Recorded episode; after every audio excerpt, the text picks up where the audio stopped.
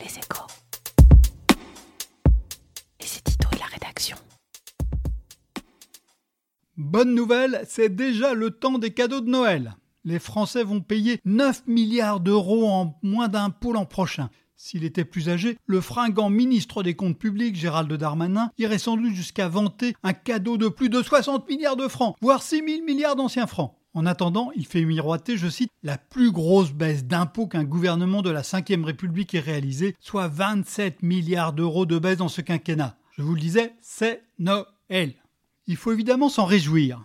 Ces baisses d'impôts vont soutenir le pouvoir d'achat et une croissance qui n'est pas bien flambante. Mais il faut aussi s'interroger car depuis plus de 30 ans, les gouvernements français baissent sans arrêt les impôts. Et malgré ces efforts louables, la France a des recettes publiques qui absorbent encore aujourd'hui plus de la moitié de son PIB. Dans le monde, seule une poignée de pays font plus, comme les îles Tuvalu, la Libye et la Norvège noyées dans l'argent du pétrole.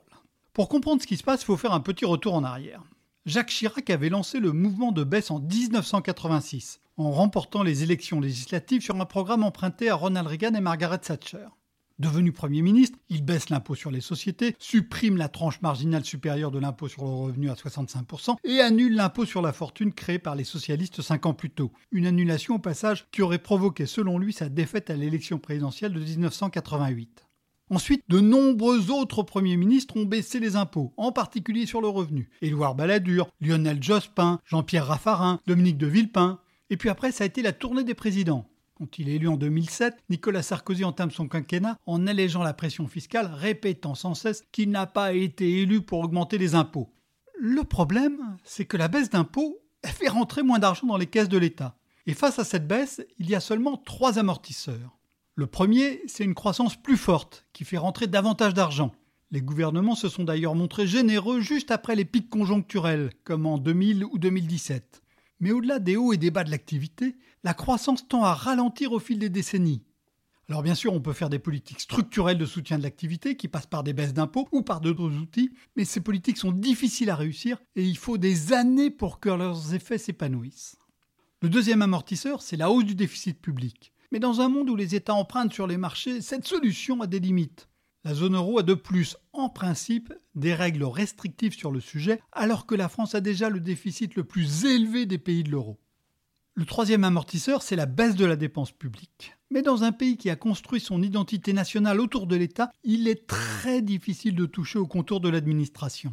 Voilà pourquoi tous les gouvernements pratiquent l'un après l'autre la politique du rabot, tout en promettant une réforme profonde de l'État qui ne vient jamais. Voilà pourquoi le gouvernement actuel veut plutôt réduire les dépenses sociales, assurance chômage, pension de retraite, allocation logement, etc. Des réductions parfois justifiables, mais néanmoins souvent très coûteuses politiquement. Faute d'amortisseurs efficaces, eh ben, les gouvernements français sont donc obligés de remonter, après les avoir baissés, les impôts. Nicolas Sarkozy s'y était résolu la mort dans l'âme, après avoir longtemps résisté, et il a perdu l'élection de 2012. En gourmet de l'impôt, François Hollande, lui, il y est au contraire allé joyeusement, assénant un coup de massue fiscal dont la France a mis des années à se remettre. Il n'a même pas osé se présenter à l'élection de 2017. Emmanuel Macron semble pris à son tour dans le piège de la baisse d'impôts. Candidat, il avait promis la suppression de la taxe d'habitation, la restriction de l'impôt sur la fortune à l'immobilier et un allègement de la fiscalité sur les revenus du capital. Une fois élu, il a dû en rajouter pour calmer la colère sociale. Et dans le même temps, Macron a renoncé à toute réforme d'ampleur de l'État, abandonnant notamment la suppression de 120 000 postes de fonctionnaires. Et il peut difficilement tabler sur une franche accélération de la croissance d'ici à l'élection présidentielle de 2022. Ces réformes auront peut-être un effet positif, mais l'économie mondiale est en plein trouble. Logiquement, le président devrait donc être condamné à relever bientôt les impôts pour rééquilibrer une fois encore les finances publiques. Sauf que, sauf qu'il pourrait en réalité profiter de deux changements. D'abord, la seule dépense publique, qui ne dépend pas de l'action de l'État, baisse fortement, la charge de la dette. Avec des taux d'intérêt extraordinairement bas, elle devrait tomber à 34 milliards d'euros en 2020 contre 39 initialement prévus. Elle pourrait même disparaître dans quelques années si la BCE continue dans cette voie, ironise l'un des meilleurs experts du sujet.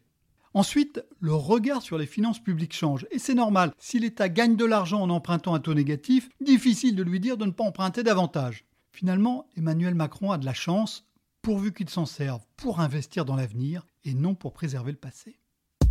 Retrouvez tous les podcasts des échos sur votre application de podcast préférée ou sur leséchos.fr.